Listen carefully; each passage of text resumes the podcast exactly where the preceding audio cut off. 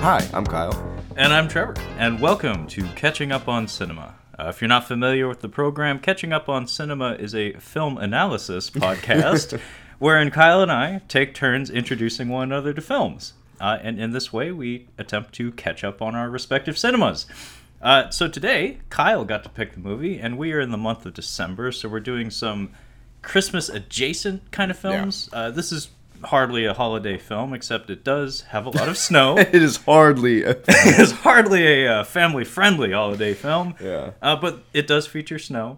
Um, and so, Kyle, what, what what did you pick for this week? Um, bringing it back to Cage Town, uh, picked out uh, The Frozen Ground from two thousand thirteen. Uh, we definitely did cover a whole month of Nick Cage movies, and we're going to cover two more for this month. Uh, it wasn't even the plan. It just kind of worked out that way. Cage and a half.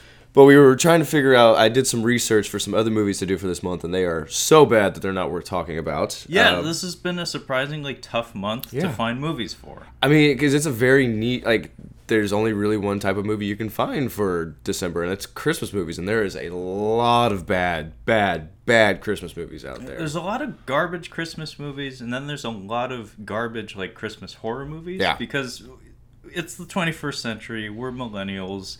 We're all about the the like non-mainstream Christmas stuff. So like, there's a reason why Die Hard is often cited as yeah. as the best Christmas movie. It's because, you know, a bunch of young people are too proud to admit that, you know, like, it's a beautiful life or it's a wonderful life or whatever. It's like, you know, it's good stuff or like or like Chris like the Christmas classics and stuff. It's mm. like, it's too schmaltzy. It's like, oh, I don't want none of that. It's like, no, I want to go with the off-kilter pick for Christmas.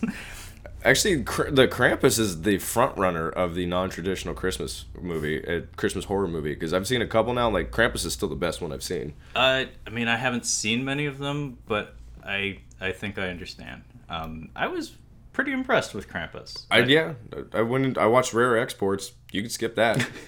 Yeah, I'm, I'm proud that uh, the director of Krampus went on to do Godzilla: King of the Monsters, Which, and, and he did a good job. Yeah. So I hope I hope he has more good projects in his future because yeah, he's he's on a roll. Uh, yeah, I picked this one because this was a uh, I just happened to watch it with uh, my roommate at the time. Uh, we caught it and like that was actually pretty solid. Um, this is during this is two thousand thirteen and Nick Cage was like doing a shit ton of movies, and he's also kind of on like his Steven Seagal decline of like just garbage. But this was like a quick little pit stop. Um, this is like for the time, this is not a normal Nick Cage movie because he is not caging out. This is like an actual just performance. Yeah, this felt like a, a stunt cast Cage where it's like we need a way to sell this movie that Frank like to be. Perfectly honest, it's this is a hard sell. Yeah. Um, you need to be a specific kind of person to even consider watching this movie. Um, but it felt like they cast him more for the prestige of just having a face to put on the poster mm. rather than anything that had to do with his acting ability or his particular skill set. Because he's not asked to do any of the things that you should do with your Nick Cage. It's like Nick Cage, there's like if you think of like a toolkit or something, yeah. It's like Nick, Nick Cage is not so much a multi-tool. He's he's like he's a very specific instrument that you know you should know what you're going to use him for before you pull him out of that toolbox. Yeah, that's that's very true. Um, and like you know, Mick, Nick Cage has movies like that in his filmography. Like he did some the the U S S Indianapolis. They made a oh, movie. I forgot they about made that. a movie adaptation of that, and I haven't seen it because it looks it. like fucking garbage. Yeah. And it's a direct-to-video movie. But his face is big as life and twice as ugly on yeah. that poster, and I'm pretty sure that's all they hired him for, is just to be able to put his name and face on it. See, Bad Lieutenant uh, is actually, you would think that's from that era of like Nick Cage doing garbage, and even the cover's like, oh, that's garbage, but it is not garbage yeah, that, at all. The, yeah, the poster art for that movie is horrendous. Yeah, it's terrible. It looks like it looks like it's trying to do like a Sin City thing or something. Watch Bad Lieutenant. Port of Call, New Orleans. Fucking watch it. Watch it. It's fucking great. It is I was, awesome. I was so glad I picked that for the show because I hadn't seen that since college. But as soon as I started rewatching it for the show, I was like, "Fucking yes, great!" Like this is great. I should have. I should have been calling for this from day one. Uh, yeah. Looking back, this movie's not as good as I remember it. I might have been drinking a little bit that night when I was watching it, and. Uh, But this is also uh, the second John Cusack movie we're going to cover. Back to back, pretty much. Crazy. uh, yeah, John Cusack, Vanessa Hudgens. If you're not familiar with her, she's from High School Musical and Spring Breakers. Uh, she had a long career working with the Disney Corporation. Yeah. Um, I'm not sure what her status she is these days. Is doing Netflix Christmas movies now. That'll, Basically, like that'll pay the bills. Yeah, it'll pay the bills. She's in a. She's in. A, I think it's like her third one she's working on. I had. I've seen. She does the uh, It Takes Two. Not It Takes Two. Uh, Parent Trap. Oh, uh, okay. Thing where she's. Uh, there's one of her and there's a British her, uh, and she's doing an accent. Uh, that, that that is exactly might, the Parent Trap. It's either the Parent Trap or it, I think it's It Takes Two is where they're completely identical strangers, and I think that's what it is. Like she okay. just happens to look like her, if I'm not mistaken. Instead of a dad who got around or something. Yeah. uh, and then there's some character actors: uh, Dean Norris, Kevin Dunn, and Kurt Fuller all pop up in here for very, very little. I love Kevin Dunn. He's one of those guys that he can play serious, but he can also be really fun. He's great on Veep. Yeah, I was really happy to see Kevin Dunn. Like I, I think you and I both point yeah. him out. Whenever he shows up, it's like, hey, Kevin Dunn. I mean, fucking even Transformers, he's all right, and like Small Soldiers, he's great. He's great in Small Soldiers. Yeah, he's playing great. Off of Phil Hartman. Give that's that is the duo that we needed if Phil Hartman hadn't passed away, or sorry, was murdered. Uh, uh, yeah, that would have been a nice. Like, keep giving them movies where they're like rival dads or rival neighbors. No, if if you want. If you want entertainment, just find a way to irritate Kevin Dunn mm-hmm. because his reactions are priceless. He's he's just like angry dad. Yeah. Like that's his role in everything. Uh, Dean Norris is barely. I wouldn't even put him on the like. He's barely in this movie. He has one like one scene that's significant. Yeah, he's only in there a handful of times. Um, he's not a big deal, although like I've mentioned this to you off air. I think these days he is because yeah. um, Breaking, Breaking Bad. Bad. Um, he is a very prominent role on that show. I've only seen the first season, but me too. You know, it's like one of the biggest shows ever in the history of television. It's also the most spoiled television show of all time. Oh, really? Jeez, yes. Oh, I guess you're hanging out with the wrong people then. It just I it, haven't had any of that. It was just constantly spoiled, like like the whole fucking. Se- I know what happens to that whole series. Oh man, yeah, it's terrible. I think it was because I was looking at the Chive at the time, and they just didn't give a fuck. They were like, no, no spoilers, nothing like that. It was just like, oh, here, it's Breaking Bad. I feel like television spoilers are more potentially harmful than t- like movie ones. Mm-hmm. Like I think I take more offense to having like. like seasonal television spoilers rather than like movie stuff, because I can go into movies with spoilers and still have a good time, but like a T V show like that or something, if I know in advance what's happening, yeah. why am I gonna dump like so eighty much hours time yeah it's into so watching much more this? Time if someone had ruined Game of Thrones like the end of season six for me, I would have been irate. Like I would have been furious. But instead, what my roommate did at the time is he saw the ending, and uh, he watched it with us, and then he was recording our reactions to the end of season six, because holy shit, were we not ready for that. Wow. Yeah. That's fun. Yeah. And I'm not. I'm going to do the right thing. I'm not going to spoil it for you if you haven't seen it. But yeah, um, prior to Breaking Bad, which, again, like I said, I don't. I personally don't have much background with it. I know Dean Norris as the big giant head from The Lawnmower Man. Oh, I haven't seen that. He has a gap in his teeth that oh. you become intimately familiar with in that movie. Interesting. Um, and also, he has a small role in Starship Troopers. And Starship fucking Troopers. It's a good movie. I enjoy it. My it's brother. One of the first, I think it was the first R-rated movie I saw in the theater. My brother was renting sci-fi movies when I was younger, and I just didn't have the time for him. I just didn't, couldn't care. I was really into horror and comedy. And I need to go back and watch some of those, and that's one of them that he rented that I just didn't watch. Well, maybe I'll make you watch it for the show, because that's worth talking about. That'd be a, it's a good time. So yeah, this movie uh, takes place in the eighties. It's based on actual events. Uh, the serial killer this is based off of... Okay, so I'll give you the rundown of the story real quick. So we have uh, a girl who's escaped uh, a possible serial killer, and Nick Cage is trying to get her to testify against their suspect, who is John Cusack. Not a spoiler, it's throughout the entire film. Uh, and, uh, yeah, they end up catching him, obviously, because this is based off of a serial killer they caught who has a name. Uh, he was the Butcher Baker. Uh, he was active from nineteen seventy-one to nineteen eighty-three. Mm-hmm. Um, so, yeah, it's based on actual events, and this is, like, l- early eighties. Um, yeah, I have the I have the exact year. eighty-three.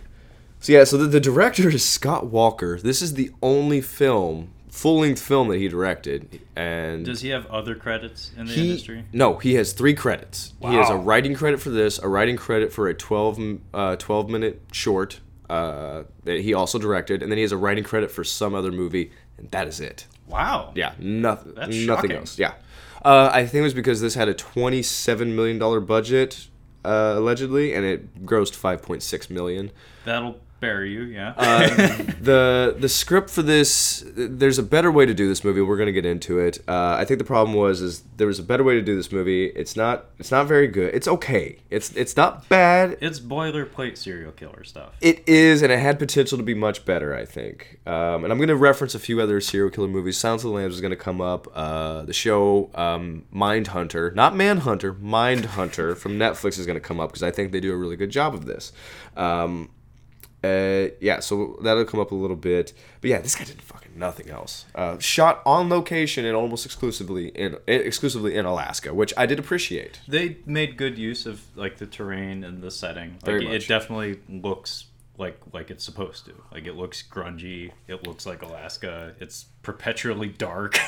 I was talking with uh, a girl I work with, and she was talking about she's going back and watching these old Disney movies and, and appreciating the animation. She's into anime, so she's really into animation. And I was like, I realized talking to her, I'm like, it's hard for me to appreciate animated films for their artwork uh, because I realized I'm more of a photographic. I I, I like the the photography of the film, like the actual, just like the stills. Like I just like to oh, see okay. the like see the actual um as opposed the to shots. the movement as, as opposed to the movement. Just like there are certain shots that you can just take, like from there's like Blade Runner twenty forty-nine, there's like just a specific shot, and like I love that. Like I could just ex- I could blow that up and just have that as a picture.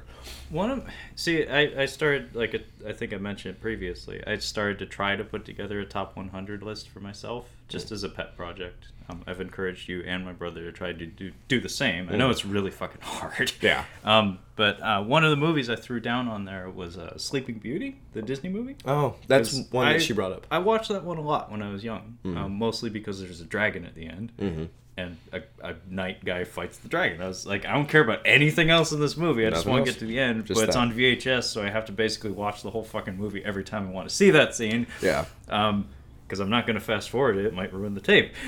um, yeah, I was going to say, did your mom say, don't do that, you're going to ruin the tape? Yeah. I think I was admonished at least once. Oh, yeah.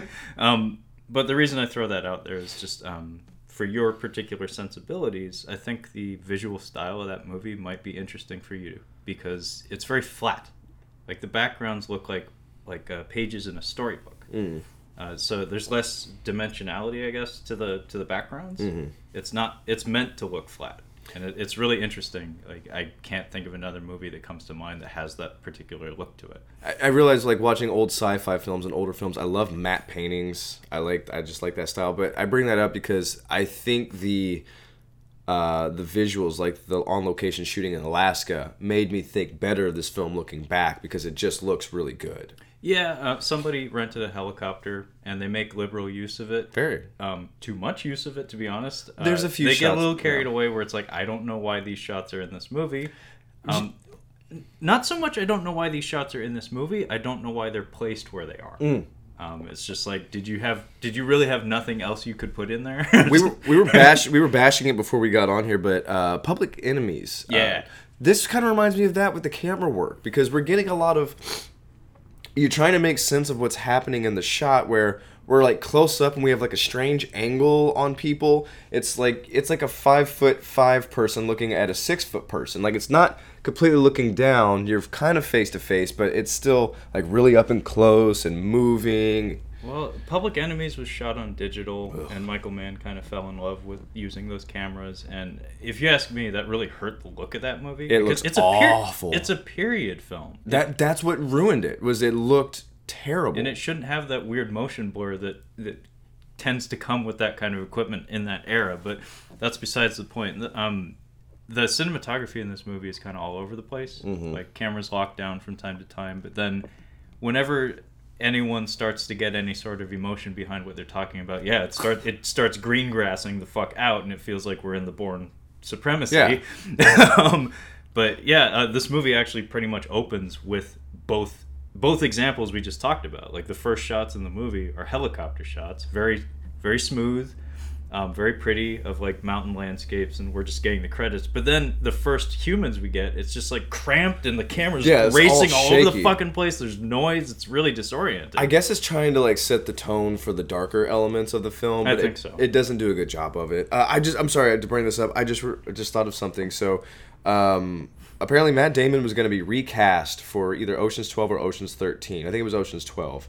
Uh, because he was so tired from the Bourne movies. Oh. Uh, but I just was thinking, uh, like, this this movement, you said the Bourne movies, there's a shot in Ocean's Thirteen where they send him uh, to, to England to, like, do some uh, research, mm-hmm. and they're following him, and it looks like the Bourne movie. Yeah. Because like, it looks like, like somebody's following him, like somebody's just walking with a camera, and it, it completely stands out from the whole film because no other shots in the film are done like that. Hmm. And I'm wondering if they did that on purpose. Like, it's it's explicitly supposed to be, like, here's a nod to him being in the Bourne movies. Maybe. I mean, I'd be curious, like, if the music matched that, because the Bourne movies have a, a consistent composer through all of them, like John Powell. So it's like... well, there's no talking. He's just, like, talking, like, I've used up, I've used up all my bribe money, and I'm pretty sure I'm being followed. Like, he's almost, like, doing a Jason Bourne thing. Like, he's walking huh. down the street. I'd be curious to see that. I, got, I mean, I wouldn't put it past those folks. I gotta find that the second movie sucks. By the no, way. It's awful. It's ugly to look at, too, and it has a lot of attractive people in it. It's really, really bad. Um, but, uh, yeah, we have a quote to start this movie. Oh, I didn't write that down. Uh, it's Matthew ten sixteen. Oh, damn. Behold, I send you forth as sheep in the midst of wolves. Oh, yeah, I guess that kind of plays to Nick Cage's character. Oh, his wife is not great in this. Yeah, I forget that actress's name, but she's the lead in Silent Hill. Yeah, I knew it. And no one is good in that movie except for Alice Krieg. She's is, pretty good. Isn't Sheen, Sean Bean in there? Sean Bean has a small role. Okay. And uh, the the guy from Waterworld that Kevin Costner murders, uh, Below Decks... Oh, he he has a big role in it too, uh, alongside Sean Bean. He's, he's from uh, Battlefield Earth. Yeah, Battlefield Earth. Yes, and Sons of Anarchy. Yeah, I can't piece of think cake, of... piece of cake, piece of cake. Yeah, I can't remember his name. But he's I know very he's... Canadian. He's also the coach in Goon. I don't know. Oh yes, that's right. Yes, I watch Goon. I love Goon. Goon I love, is a... There's one scene in Goon. I mean, there's a lot of scenes. There's a lot. In Goon, it's a movie. But the coach has this scene where he's he's looking at Sean William Scott and he puts both his hands up. And just the phrasing, he's like, "What the fuck, motherfucker!" I'm like, that's a lot of fucks. Jeez. But it just comes out butter smooth. Who's the bad guy? I can't think of his name. I oh. know his face. I can't think of his name. Oh, in Goon? Yeah. Oh, that's uh, Liev Schreiber. Liev Schreiber. He's Thank great. you. I yeah, like him. that's that's a really good movie. Um, we should talk about the the Frozen Ground. Yeah, we've been talking about another. Um, yeah, it is. We are in Anchorage, Alaska. Alaska. nineteen eighty-three. Like I said, opening shots are via like helicopter. Um, looks like maybe C G I assisted because it's like really smooth and yeah. definitely like a little bit of like day for night shit going on here. Uh, but yeah, then we're in like it's a hotel or something or a motel. It's a motel. Uh, it's a motel. We ain't got money for a hotel. The, the part of town they're in, there are no hotels. Hotel. Oh. Uh, yeah, so we get to, like, Vanessa Hudgens, and she... Uh, her name is Cindy in this. Yeah. Uh, I have their... Init- I used everybody's initials because it's just too long to, to write everybody's name down. Yeah. yeah. Um, so she is in distress. She's handcuffed. She's freaking out. She's got a bloody nose. Um, cops are, like, looking for, like, hey, there's a noise complaint. The cops get her. She's doing a pretty good job of... She... It needs to be said, her performance in this is pretty good. Mm-hmm. Um, this scene in particular, to open things like this, was, like... She has a way of crying that sounds it's like a unsett- child. It's unsettling. Yeah, it's, she, she. I think she was like twenty-three when this came out. That sounds about right. So she's probably twenty-two, twenty-one when they filmed it. But the type of cry that she's doing, it's like, fuck, that yeah. sounds like someone's little sister. It, That's really uncomfortable. Well, she's supposed to be playing seventeen. Yeah. And, and she's doing it well. She's doing it very well, yeah. Um, yeah, they, they get her. Uh, there's a cop who I thought was going to be bigger, uh, have a bigger role in this, but he's like not in the movie at all. Uh, picture a white guy that's six feet tall. That's what this guy looks like. He is just white cop. That's the I like. I look at him like, you have nothing interesting or remotely characteristic about you. You are just white guy cop. Just pass him in the hallway and just point at him and be like, grilled cheese. Grilled he, cheese, yes. He's like, what? And you're like, you're a big fan, huh? It's like, you, you eat a lot of grilled cheese. American. I would just American cheese. I would just call him grilled cheese. Grilled cheese. So grilled cheese, uh, he gets Vanessa Hudgens. Uh, he gets her to the uh, he gets her to the cop station, and they're So we find out that she's a prostitute. Uh, she they give her like her little backstory. Like, yeah, she said that there was this guy. He was beating her. He, he raped her, and uh, he she managed to get away somehow. But it doesn't make any sense how she's handcuffed in a hotel. Yeah, it, this was very confusing. Very um, confusing. I feel like it was the fault of the filmmaker more so than myself, because I you know I tend to pay attention. But there were there were definitely things that I missed in dialogue. I can admit that that there there was at least one thing that I asked you about that I, I completely missed. Um, but that's yeah. There's there's mention of like a plane and a cabin. Yeah. And I was like, how the fuck did they? Find then how? Why is she in a, a motel, and why is she handcuffed, and where's the guy, and where's the plane, and where's? The, I was just okay, like, so, this is a lot of information that's not adding up. So I think there was there's some confusion because. Uh, We come to find out that John Cusack has done this before. He's yep. been arrested for what's happened, uh, but not for this this situation. So she's saying that he had uh, raped her and had her chained up, and he was going to kidnap her. He was like, I'm going to take you on my plane to a cabin. So they're saying that that's what she said. But later we find out that he actually did take a woman and raped her at a cabin, but managed to, I guess she got away or something like that. So I don't know we, how. I, I don't think we ever find out how she ended up in yeah. that motel. Yeah, it it doesn't matter. It uh, doesn't. It doesn't really matter, but they're, um, now they're questioning her. I'm sorry, they're cross-examining her. Yeah, they are, no, they're they're hassling her. It's they're super accosting shitty. Her. This, this has been a thread. Um, it was actually, uh, the, the, the premise of Cape Fear is literally, uh, Uh, what's his uh, Max Cady uh, mm. sexually assaults and rapes a young girl, and he could have had a lesser sentence because it was they could have uh, uh, shown that she was promiscuous yes. because she was I think maybe a prostitute, or maybe they just said that she was promiscuous. Yeah. And I guess you can get a lower sentence because of that.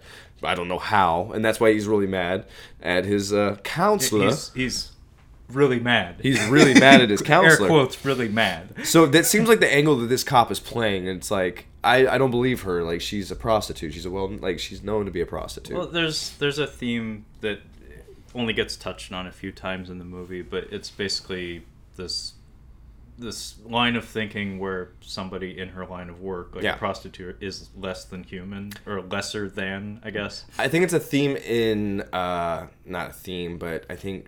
It's kind of an M O for serial killers as well. I mean, by the time we get to the end of this, it's pretty. It's laid out pretty clearly yeah. that that's part of how he feels justified in what he's doing. It's it's like, oh, you know, who cares? It's like, they're not even people. But they're a vul- they're a vulnerable they're vulnerable uh, well, population yeah. as well. Yeah, yeah. Um, so yeah, so we find out yeah she's a prostitute, and uh, they're like he's like yeah I don't believe her blah blah blah blah blah. We've got to get Nick Cage in here. Yeah. Uh, long story short, let's call the Cage. So I guess uh, somewhere up. Alaska is like an eighth of the size of the United States just as itself. So they have to go somewhere in a plane because they've identified a body somehow. Uh, apparently they've unearthed uh, the remains of, of somebody, and they need Nick Cage for it. Yeah. Uh, he's in the process of moving, and uh, there's a little b- uh, back and forth with his wife when he first picks up. She's like, did you give the people the check? And he's just kind of uh, and just kind of leaves the she, house. Yeah, she's basically bugging him because he was supposed to pay the movers, mm-hmm. and they need it like by a certain date before they can get working, and uh, apparently he hasn't cut them a check just yet, so things are stalled. That will come up later. Yeah, um, his relationship to his wife felt, I mean, we brought this up before we went on the air, uh, Bad Lieutenant and eight millimeter in particular. Yeah. Um, it yeah. reminded me a bit of eight millimeter, how it just he has kind of a weird, distant relationship with his wife, mm-hmm. and he has a kid. That's barely acknowledged. Yeah. um, but yeah, he gets called away, and uh, they have to like get in a chopper and like fly yeah. out to the site and everything. Yeah. And uh, point is, I guess we're supposed to look at Cage as like some sort of authority figure when it comes to you know like detective-ing, yeah, crime scene well, investigation or whatever the fuck. I think he's the lead detective for the precinct. And uh, he's basically, he's leaving, he's in his last two weeks, and he's taking another job um, that's going to get him away from all this. Yeah, he's got two weeks to retirement. His his wife wants him to bring it home. Just guaranteed you're going to get this case, son. Yeah. They gave fucking uh, Morgan Freeman the case. He had seven days left. He's like, yeah. I retire in a week. I'm like, you got to take this fucking serial killer case, dude. That would not happen. They all probably hang out at the same bar with Riggs and Murtaugh. Yeah. Just collectively too old for this shit. They're all collectively too old for this shit. Um, but yeah, he, he arrived by chopper, and they go out to the crime scene. Uh, it's like on the shore, like a muddy shore. Yeah. Um, and they, he meets Dean Norris, uh, who is wearing a floppy-eared hat. Yeah. Because if you're in Alaska, I guess that's what you do. Ooh, I would. I would, I would that do hat. that. Yeah. Man. If I have like free reign to wear that hat in public and oh, yeah. have nobody give a shit, fuck yes. Fuck yeah. I want a floppy-eared hat. Um, but yeah, they find like a body in the mud. And yeah. it looks like practically mummified. Yeah, it's and, been out there for a minute. They, yeah. He says that, like, the, the animals have gotten to it. So. Yeah, he says a bear dug it up. And yeah. later on they share with us that, that said bear was shot. Yeah, they, because they needed to get to the body. And they couldn't get to get away from it. And they, you know, they want some remains. Because I'm pretty sure bears uh, aren't too shy about eating everything. Yeah. Um. But yeah, apparently this was... They... have reason to believe this was a missing person previously, that the body is. Um, that we haven't really established what... I mean, there is a landline used when Cage is at home, but we haven't really established like what like what era this is in. It's nineteen eighty-three. Until we get to see Vanessa Hudgens laying on a motel bed. And she has a carton of milk, like a box of milk, next to her nightstand. Just I'm like, says milk. Just says milk. On, it's milk in a box. I'm like, okay, it's the eighties. Oh, okay, I remember that. No, there's some weird, like, I don't know if they're discrepancies. Um, I was born eighty-seven. Mm. Um, but the use of cell phones in this movie. There is use of cell phones. There is use in cell phones that's a little suspect. Because I, I remember that first Lethal Weapon, which was not eighty-three, it was like eighty-eight, yeah. eighty-nine even. Um, and he had the car battery yeah. cell phone. Don't put that next to your head.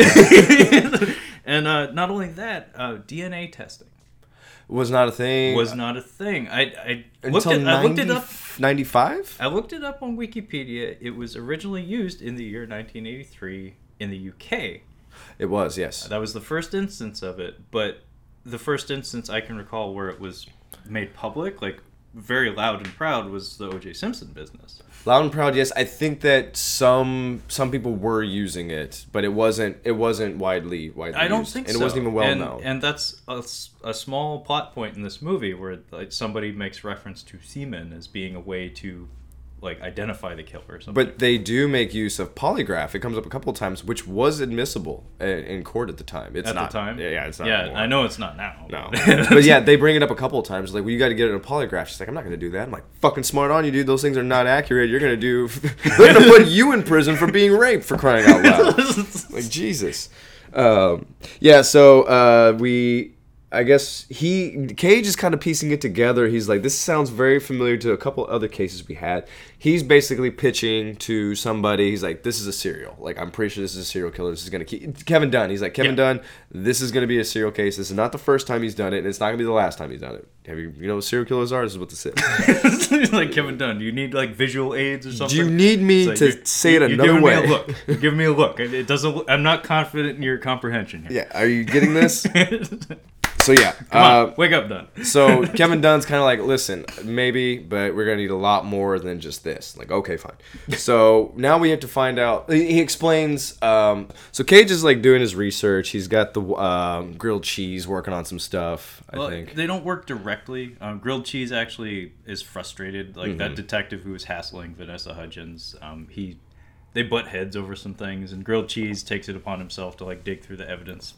Locker or whatever. John Cusack is one of the suspects from the very beginning. Yes, his name. His he's up on the bulletin board, and this is like this kind of leads into learning about John Cusack because we're uh, Nick Cage is talking to Kevin Dunn and he's telling him about John Cusack. He's like, this yeah. is the guy that I I think that probably did it, but he's got nothing on him at this point. Yeah, no, that carries on basically throughout the entire movie. Yeah, um, but some shenanigans happen. Uh, Cage. Is basically wise to the fact that this is probably a serial killer. Mm-hmm. And he's trying to convince Kevin Dunn. Um, Cage actually tries to opt out. Like yeah. he, He's just like saying, so this is what I think. Do with that what you will. I'm going to go home and move with my wife. But um, then a parcel arrives with like e- an evidence file in it. It yeah. was mailed by Grilled Cheese. Yes. Um, Somerset. It's literally seven. Um, but yeah, uh, the the file gets handed off to Cage at Dunn's insistence, and so he's like, "Oh, I guess I'm uh, on the case then." Well, it jumps to John Cusack from uh, Nick Cage telling him like this girl managed to get away, but he said that uh, this guy was going to do a photo shoot of her. Um, that's how she got duped by him. Cut to this girl talking to her, this young girl talking to her roommate. Like, yeah, I, you gotta go do this fucking photo shoot. I'm like, oh my god, oh my god. But this was like, the, I mean, people did fall for this at one point. I'm assuming, uh, and this is the eighties, so I guess we didn't have the red flags that we have now. Yeah, I mean, I'm guessing like Anchorage is, I don't imagine too small of a town, but like all the people, all the victims in this movie are prostitutes. Mm-hmm. All of them. Um, I don't know about the first, the, this girl, though. Is she a prostitute? She might be she, a stripper. She hops in the camper and, I think, makes mention of a blowjob. I was saying, okay, yeah. She's, she's, she may not be a prostitute, but she's definitely familiar with scumbags. So. Yeah, um, she she brought her dog with her. Um, but, yeah, it, I mean, every everybody wants to, you know, make a living and not work too hard at it. Or uh, regardless of what background you come from, that's something, leisure is something we all seek in some in some capacity, and the promise of X amount of cash for like very little very little effort put forth, you know, that's very enticing. And oh. and I could I could see somebody justifying it to themselves in their mind despite knowing the risks. Yeah, I'd um, I'd say pre- it's sad, but yeah, I could totally see people doing that. I'd say ninety-nine point nine percent of people doing illegitimate prostitution uh, would probably want to get out of that industry. Yes, uh, or, I would uh, imagine that's the aim, or at least to transfer over to legitimate, uh, like an actual establishment that's in Nevada, because that's the only place that you can do that at. Uh, but um, yeah, so she gets into the car. She gets into a truck camper. So. One, if a dude's like, we're going to take a photo shoot, he better have a six-figure car picking you up. Yeah. That, or sending, you know what, I'll allow a limo service, or even a town car with tinted windows, like that even, would be better. If a or, dude, or at least an address for the studio. Yeah, where's the studio? Yeah, yeah, yeah. yeah. yeah. Things to consider. Truck with a camper. Mm-hmm. My God. Yeah. yeah. I, yeah. She gets in there, and you know from like, she's not gonna make it. Yeah, that's that's not good. Um, uh, but then uh, enter Cusack. Yes, um, his. I'm sorry, but um, you, you haven't seen Tommy Wiseau's The Room. No. But you have seen, I'm guessing, the highlight reel, right? I've seen the fine points, guys. Yeah, of course. That, that's all you need to see. Yeah, that's what I mean, I've heard. Honestly, that is all you need to see. The whole movie isn't that fun all the way from front to back. Um, but one of the highlights of that movie is the, the flower shop. I do remember that, yeah. yes. It's like, oh, I didn't see you come in. It's yeah. like, here you go, keep the change. Oh, hi, doggy. Like, this scene yeah. basically plays out like that. Like, Cusack just walks into this bakery. Everybody says, oh, hi, Johnny, I didn't see you then. His yeah. name is Bob. Yeah. Um, but everybody knows him. Everybody's happy to see him. He, like, zips through the bakery, grabs some bread, helps a gal in the back, and then zip, he's gone. Well, he's the owner. It's pretty clear because uh, he, he helps the one lady. And I have a friend who owns a restaurant, and this is not how restaurant owners go in and out of their place. Uh, they do not zip in and zip out. They come through, check some things, make sure some things are going good. Uh, he's just going there to get a loaf of bread. My friend would spend at least five to ten minutes just doing something. It's around. Your investment. Yeah. You give a shit. You give a shit. But he is in and out. Just straight out. Uh, but, out of there. I mean, the, the running gag with the scene in The Room was that they probably had like five minutes to film there, mm-hmm. so we just gotta we just yeah. gotta go, and then we we'll we'll A D R all the dialogue for everyone. The in whole the scene, movie for the entire movie. Whereas this is just like. What, Cusack, like, slow, slow the fuck down. It's like, I, I'm happy to see you. What are you doing? um, I mean, he's the, I, he's a known serial killer. He was known as the Butcher Baker. Him being a baker serves no purpose in the story. I think this is literally just to show you that he has free time, and this is that serial killer. I think it's more to demonstrate that he is respected in the community. That is true, because that comes up with an F B I profile. I think that that's why this scene's there. It's just to demonstrate that it's like, ooh, he's he's okay on the outside, but on the inside he's a monster. Oh, they demonstrate the fuck out of his his uh, use to the community, because they're motherfuckers just coming into his house like, hey, I was looking for you. Like, fucking for real? Dude. Like, you can't do that. You almost died. Yeah. Uh, so they uh, somewhere in the dialogue, um, they mention, I think it's Dean Norris is talking with Kevin Dunn and Nick Cage, and he's like, "We want this guy Bob because he has already been he's been in trouble with the law. Uh, a psychiatrist diagnosed him with something. He did after he'd already committed a murder, not committed a murder. He committed some kind of crime and did time for it. He raped a woman, was sentenced to five years in prison." And being white in the eighties really paid out because he did three fucking months for it. Which is, I don't know how accurate that is. I looked up, uh, like, some of his stuff. He did do prison time, but this particular crime wasn't mentioned. But white dude in the eighties, yeah, I could definitely see that yeah, happening. The point is, we have a situation where some there was some inept police work or some inept conviction yeah. there. Um, because, yeah, apparently, aside from the rape thing, he also kidnapped a gal at gunpoint. Yeah. And apparently got nothing for it.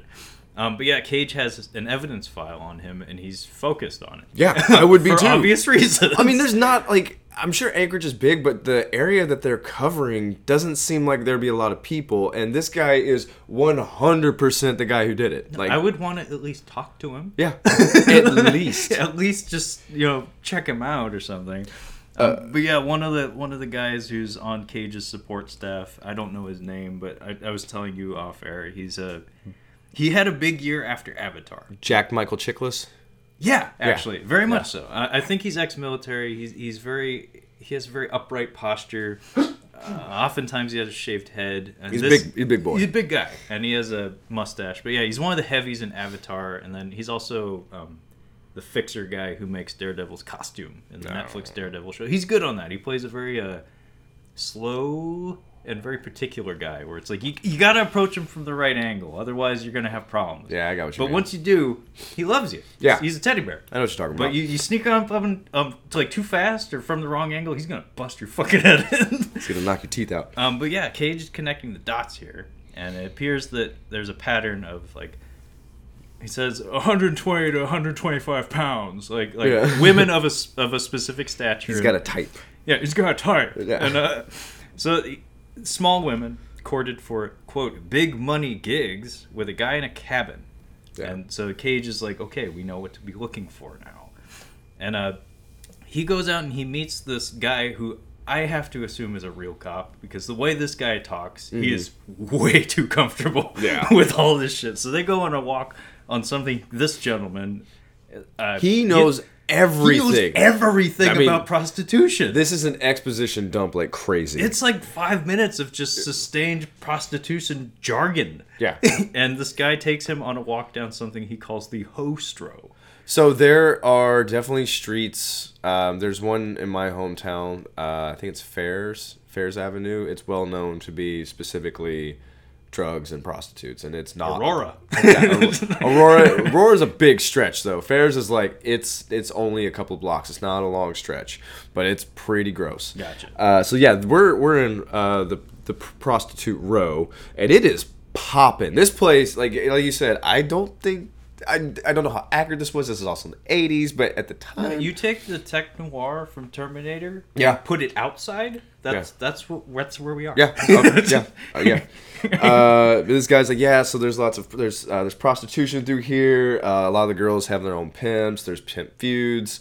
Um, there is sex trafficking going on. Warring factions of pimps. Yes, warring.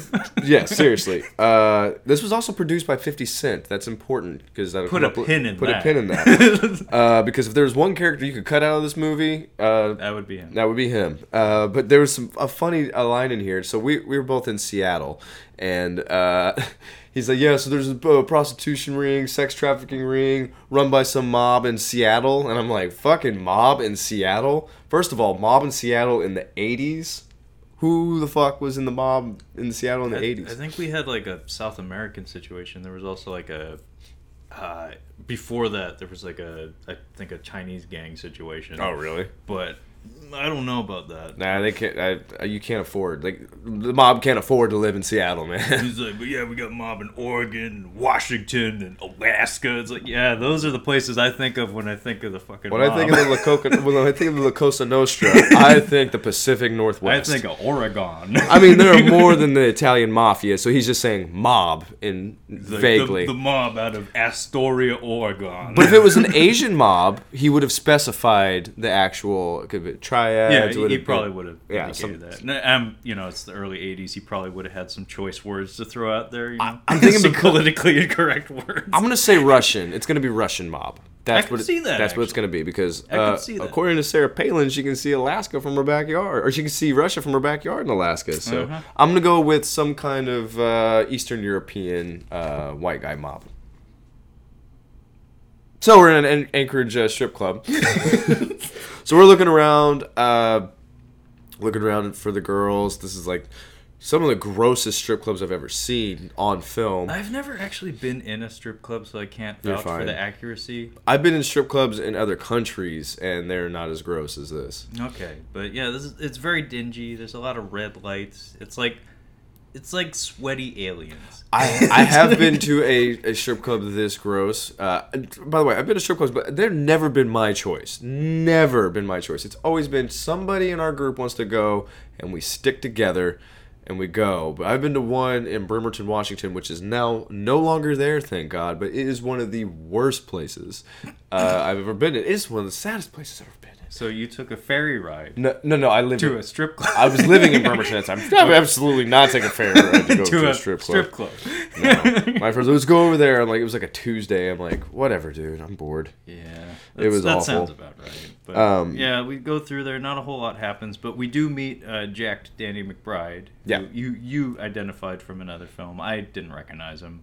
Like oh. He's the bouncer at the strip club. No, he looked like a guy identified in another okay. film. He's I he might have been in something I've seen, but I don't remember. He him. looks like he would be in like a lot of like medieval movies or something. He does kind of have that look. He looks like he'd be a he looks like a biker. Like a, yeah, he looks like a scary biker. He's got biker. a mullet. He's got like patchy facial hair. He's got ruddy complexion. He's big. Yeah, um, he plays the bouncer, and, and rightfully so. He may have been in, in real life. Looks like it. But yeah, following the strip club scene, uh, Cage has a sit down meeting. Like in a diner or something with uh, one of the victim's sisters. Yes, and this is very important. It's actually like the most important thing from the whole movie. Yeah, um, there's an introduction of a prop that yeah. plays into the story later on. Um, but basically, she says like, "Hey, like I know it's selfish of me to say, but like, could you please put a premium on trying to find my sister? Like, all I want to do is bury her." The big guy's from Split. He's oh. the the uncle, the uncle in the flashbacks. Oh, yeah, okay. Yeah, yeah, yeah, yeah. He has the right look for that. Yep. Unfortunate, but yeah. Yeah, he's that's. Pro- a... He's probably a loving family man, but he has that look. He's in Fury as well. Oh, he has that look too. Yeah. He can do it. Yeah, he can do a lot of things. But sorry to um, derail. The the main thing that comes out of the sit down meeting is uh, she hands over a bracelet. Yeah. She has a bracelet. She says, "My sister has the exact same one. I want you to have this because I want." It's you. Like a totem. You. You, you you need to find her. Yeah. So Cage accepts it kind of grudgingly. Like, I don't want a girl's bracelet. As if, it's not even the right color. As if a serial killer killing young girls isn't compelling enough to be motivation. Uh, here's the bracelet of one of the victims. Don't forget. Don't forget. I've got the case files, dude. I'm not going to forget. So I've got a fucking trunk filled with files, man. John Cusack. I'm... Love your work. eight millimeter throwback. Speaking of which, uh, Cusack is in his is like a den. It's I thought it was it's like a cabin, but I think it's just it's his the, house. It's the back room of his house. It's his basement. Okay, so if you're it's a, not even his basement. It's just like in the back of the house. If you uh, if you're a kid and your dad has two locks on a room that you're not allowed to go into, call the police because something bad is happening in that well, room. Well, that's the thing is like there's not even like a door. There's not even like a door. It's just, it's just you're not no, supposed to go in there. There's a door. He's got a he's got like two locks. No, no, no. Oh, that's okay. I think that's the shed. Maybe that's I think the, that's the shed. That's the shed. But yeah, I feel like he just like seamlessly walks in there. Yeah, but it's just like a rec room or a den, and he has far too many animal heads up on the wall. Yeah. Um. But yeah, he's feeding his dog. And then he gets a voicemail from his wife, and she sound she sounds uh, sheepish sheepish as all hell. Yeah. Um, it's pretty obvious they don't have much of a connection here. Um, but then he sits down to watch a nature program of a gazelle getting chomped by a crocodile. Oh, um, yes, he's watching that. I forgot about the Vanessa Hudgens interview. She's being interviewed by Nick Cage. Yeah, that comes right now, actually. Oh. So Cage sits down, he meets with Vanessa Hudgens. It's happening back to back. It's like happening at the same time. Concurrently. Con- concurrently. And yeah, Cage meets up with Vanessa Hudgens, Cindy, and she is smoking at his desk in the fucking precinct. You can do that in the eighties. Uh, yeah, I know, but that's still rude. Nah, you can do that. It's like, nah, I'm okay with that. If there's an ashtray, you can smoke. But yeah, she does the... Uh, I don't understand. There's a trope here where it's like, you know, sassy noir lady, she immediately starts asking him questions as soon as he sits down.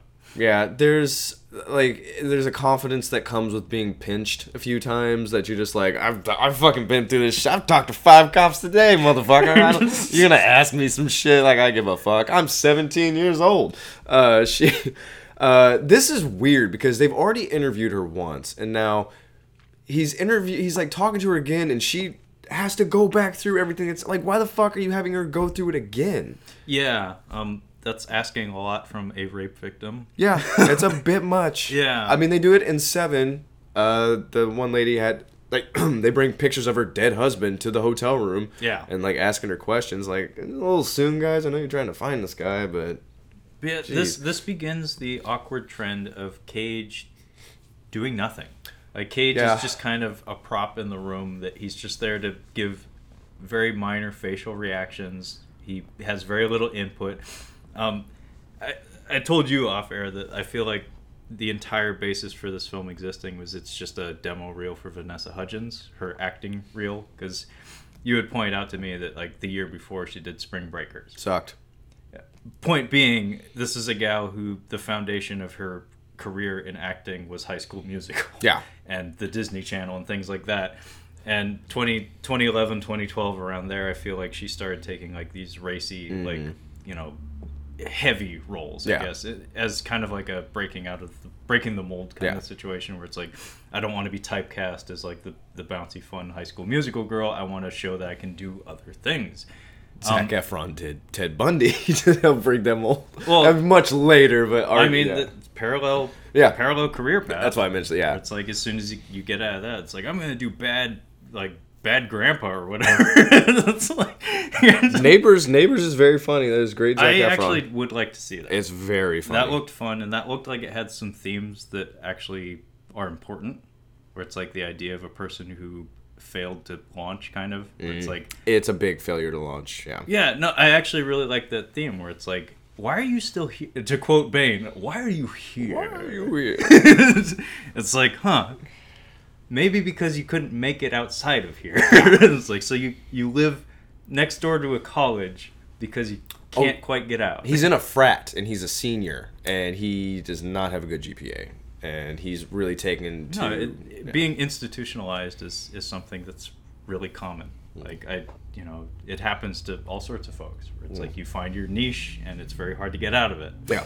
Um, but yeah, th- that movie's actually something I would like to see. It's good stuff. Um, But yeah, I feel like a lot of this movie is just scenes of the camera shoved up in Vanessa Hudgens' face and her telling sad stories. They're going to shove it other places in a minute.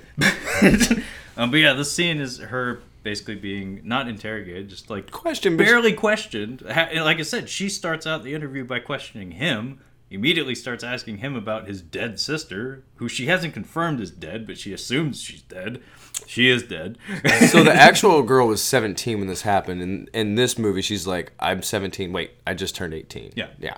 That that may have been like a production thing where it's like, we need people. It, it feels a little weird to to know that this person's seventeen. It's like, can we like bump her up a year? Yeah, because yeah. it gets bad. But yeah, she she says she was seventeen at the time of the rape. Now she's eighteen. Yeah, uh, and she kind of walks us through it a little bit. She says that.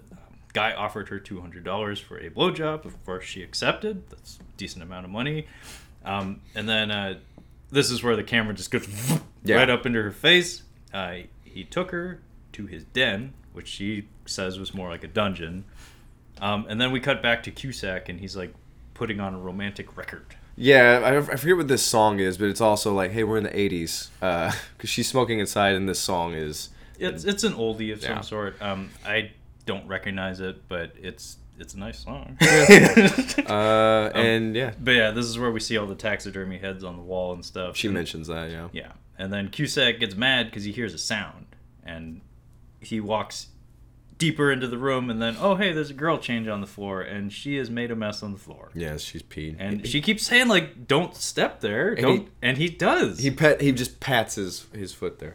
Um, you know, his temperament, like, I've seen other serial killer movies. His temperament's not too bad. Like, he's not a good guy, but, like, he's not, like, yelling at them. I guess that's... As far as serial killers go. As as far, I mean, he's pretty polite. Well, uh, he he has that... sociopathic quality to him where it's like he's not looking at you as a person yeah. quite um because yeah he, he goes over there and he kind of antagonizes her because she repeatedly says don't step there, and he just kind of dips his foot in there, and then he asks her to clean it up, and he just like throws a towel at her, um and she throws a little bit of a fit here because she's chained up to a, a pillar in the middle of the room, and she, because it's choking her, she can't clean all all the pee on the floor. And he's he's just completely just like aloof and like ambivalent about it. I'm gonna mention, so he does have a lot of animal heads uh, in this room, and I wanna I just wanna point out um, he I think has just as many, if not more, than uh, Vincent from Ace Ventura two has in his office, which is way bigger than this room. Like he has got. It's literally head, uh, an inch next to it, another head, an inch next to it, another head. Like, there's a lot of heads well, in here. Am I wrong? I, I may have misheard this, but I feel like in the dialogue, Dean Norris mentions stolen animal heads. So, yes, he does mention there's a lot of stolen, pro- just a lot of stolen stuff in general. Um, I don't know about the, the animal heads, though. That's interesting. That would... That would be... I'm curious now, because if he has a bunch of these heads, but he's actually hunting people, maybe they, maybe they like, he buys them or steals them to represent to women that he's... justify the... Yeah, actually, yeah. That's like a representa- a visual representation of a kill. Which would be interesting because they couldn't link that back to the actual murders, and it's a way to have a souvenir. Interesting. It's a trophy. Interesting. Yeah. Hmm. I, I I seem to recall at least one or two instances of stolen animal heads or something. But he has, but he, but the other thing is, is he actually takes trophies from the girls. Yeah. So I, I don't know what the significance was. It's just something I thought I heard. Gotcha. Um, but yeah, Cusack gets uh, a little too close to this girl, and uh, he says to her, like, you think you're ready for some more fun? Oh, God. And you're the best one I ever that's, had. That's the creepiest thing. Yeah, it's like, thanks for sharing, buddy. Eesh. Um, And then uh, this is where, like, I don't know how I feel about his performance. I feel like he was, I th- I told you this off air, I feel like he was mostly cast because of his, like, public persona. Like, mm-hmm. He's mostly thought of as a likable guy. John Cusack has an affable quality about him. He just seems like an all right guy. He usually plays decent, if not neurotic, people in his movies. Yes, yes. Um, And so, like, the, the shock value of having, oh, but he's a nice guy playing a monster. Like Robin Williams in, yeah. in you know, One Hour Photo. It's like... That Robin, was good. He was... That's a very good performance yes. and a very good movie. But I feel like they're going for that same that same casting trick. Where it's like, let's put a really likable guy in a role where he's an absolute monster. Um, this line right here, though, uh, that ends the scene, kind of... Well, kind of ends the scene. Mm-hmm. I, I thought was really effective. Um, he, he just kind of like mutters to her, like in her ear, like I I want to uh I, I want to go do it on that bearskin. Like there's no like he's not yelling at her. He's just like he's operating purely on like like on the id level where it's like this is what I want. I have all the power in this situation, so I'm just gonna demand it. He mentions that, and that's also something either they read or Vanessa Hudgens says that he did it on the bearskin. But, yeah, she mentions it. Yeah. So I guess it's a ritual of some sort. But yeah. just the way he like kind of spits it out, like in a sheepish manner, it's like that, that that works. Yeah. It's creepy. It works. Um, but then some rando shows up at his house. Yeah. Jodie Foster shows up. Uh, uh, asking about a girl. Uh, no, so his neighbor, like some neighbor or friend of his is over there, and he's just banging on the door, and he's listening to Goodbye Horses at like full blast downstairs, which, I mean, it's the same idea. Like, he's literally has somebody tied up in the basement, and he's blasting the music. Yeah. And uh, he doesn't hear him knocking, so he's just like keeps knocking. I think he's expect like he's either expecting him or he really needs to, he's really got to give him this plate of food. But he just walks in, and uh, John Cusack just kind of appears, like scares the shit out of him. Um, I like his energy when he's talking to the guy. Like, you, like we know that he has something yeah. wrong, but he's still he's still playing it off really well with the guy. But he can also kind of tell, like, everything good. Like, oh yeah, yeah, just, you know, it's fine. Yeah, he's keeping his distance. He's kind of like pointing himself towards him, and he has like this kind of derpy smile on his face, where yeah. it's like, I don't know if you know what emotion you're trying to exhibit right now. It's a little confusing, but I, I'm getting a weird vibe. And sure enough, he kind of like ushers him out of the out of the house. I feel like this is like serial killer edging a little bit. Like the, the thought of almost getting caught, like that that makes uh, it. Yeah, I I would not be surprised if that's part of it. Like a serial killer exhibition, a little bit, like. Yeah, you know, it's like jerking off and dad's. You can hear boom, boom, boom. It's like, oh no. It's like, that's terrifying. So yeah, um, John Cusack's got the gun in his back pocket. Uh, yeah. He he manages to calm her down, uh, which if you're ever in the situation, scream, scream, yeah, scream. Yeah, he tells her like, you make a sound and it's gonna be very bad. Yeah, it's gonna be very bad for you. But yeah, uh, the whole thing passes without incident. He ushers the guy out of the house, and he has, like you said, he has a big ass fucking revolver in his back pocket. Yeah. Um, and then we go back to Hudgens, and she tells the story of being raped, which is intense. Uh, and then she mentions that uh, the guy's eyes went black, and there were animal heads everywhere, and which, you know, matches up with the story like that we just saw in Cusack's den. It's like, oh, he has black eyes, and there's animal heads everywhere. It's probably him. Yeah. Um, and then this is where she mentions the thing about the semen that jumped out at me, because I was like, how does that work? Um, she had a tape, uh, tampon in her when she was raped, and she was yeah. she had that in mind when it was happening. It's like, are we doing that? D N A? In eighty-three, yeah. Are we doing that? I don't know, yeah. I don't know, actually. Like, I, I mean, I wouldn't be surprised if it was in some way, but just like, I was, the time period kind of threw me off a little bit. If I if I'm remembering correctly, the ladies from Crime Junkie, uh, they do a really good job with their um, true crime podcast. But I think it was coming up in eighty-three, like you said, and it wasn't widespread, or we didn't really know too much about it until the O J trial. But I think it was happening some places in the U S since nineteen eighty-three, okay. But not all. Um, so it is possible that she knew about that, but I'm not entirely sure. And I, also, I don't know. And also, if you think about it, it might be because she's hanging out with prostitutes. She's hanging out with these other girls. And they might be telling her things like, hey, if a guy messes with you or something like that, this yeah. is a way to... Yeah, yeah. I could street smarts. Yeah. Um, oh, yeah, this is where she... I think they have a, they talk at the roller the roller rink, roller, uh, roller skating. First, first she uh, bumps into a hooker. Oh, that's what I'm thinking of. Yeah, yes, she I've, she makes a friend. Dude, this lady. She makes a friend. Uh, she's walking by. So Vanessa Hudgens, I mean, she's got like, snot hanging out of her nose. She's not looking looking great yeah, right now. Yeah, they release her from the pre- precinct, and she heads out back to the host row. Yeah, she she's walking around this lady. Like, hey, hey, girl, hey. Uh, you're not supposed to be around here. Like, this one fucking scumbag is like, trying to, oh, my money's not good for you or what? And uh, she's like, why don't you come with me, babe? Like, you gotta get, you can't be around this place. This is bad for you. Why don't you come with me? People are gonna try to take advantage of you. Why don't you come with me? And she takes her to a bar to get drunk. Yeah, she she goes and buys her a, a heavy drink, and a couple she, of them. Yeah, she advises her to dance instead of turn tricks. Um, it's like, okay, and there's a, I guess I mean I. It's probably safer. I agree. I have to agree with that. I'm like, I think that's probably it, safer. You, you you know, you don't have to do as much, especially honestly. Especially in this area. I'm like, if you're gonna, if you're like, listen, if you don't want to work at a coffee shop or a diner, uh, these are the two options you got, and the lesser of those two is the prostitution. Why don't you want to be a stripper? Like yeah, that's yeah, what she's telling her. Yeah, you, you go be a stripper. Pat pat on the head. Um, there was a fun little exchange here where like Vanessa Hudgens like mes- she mentions her. Uh, her heritage, that's like Irish French or something, yeah. And then the friend she just made says, really, I'm Brooklyn Trailer. Yeah. And I was like, okay, we could tell from your accent. Yeah, she's yeah she's chewing on her cheeks, yeah, big time. Uh, but yeah, we go back to the police station. We got a oh. search going out for a one hundred fifty to two hundred mile radius. Uh, Kevin Dunn gets a note during the meeting that, oh, we found another body a mile from the previous one. It's like, oh, shit.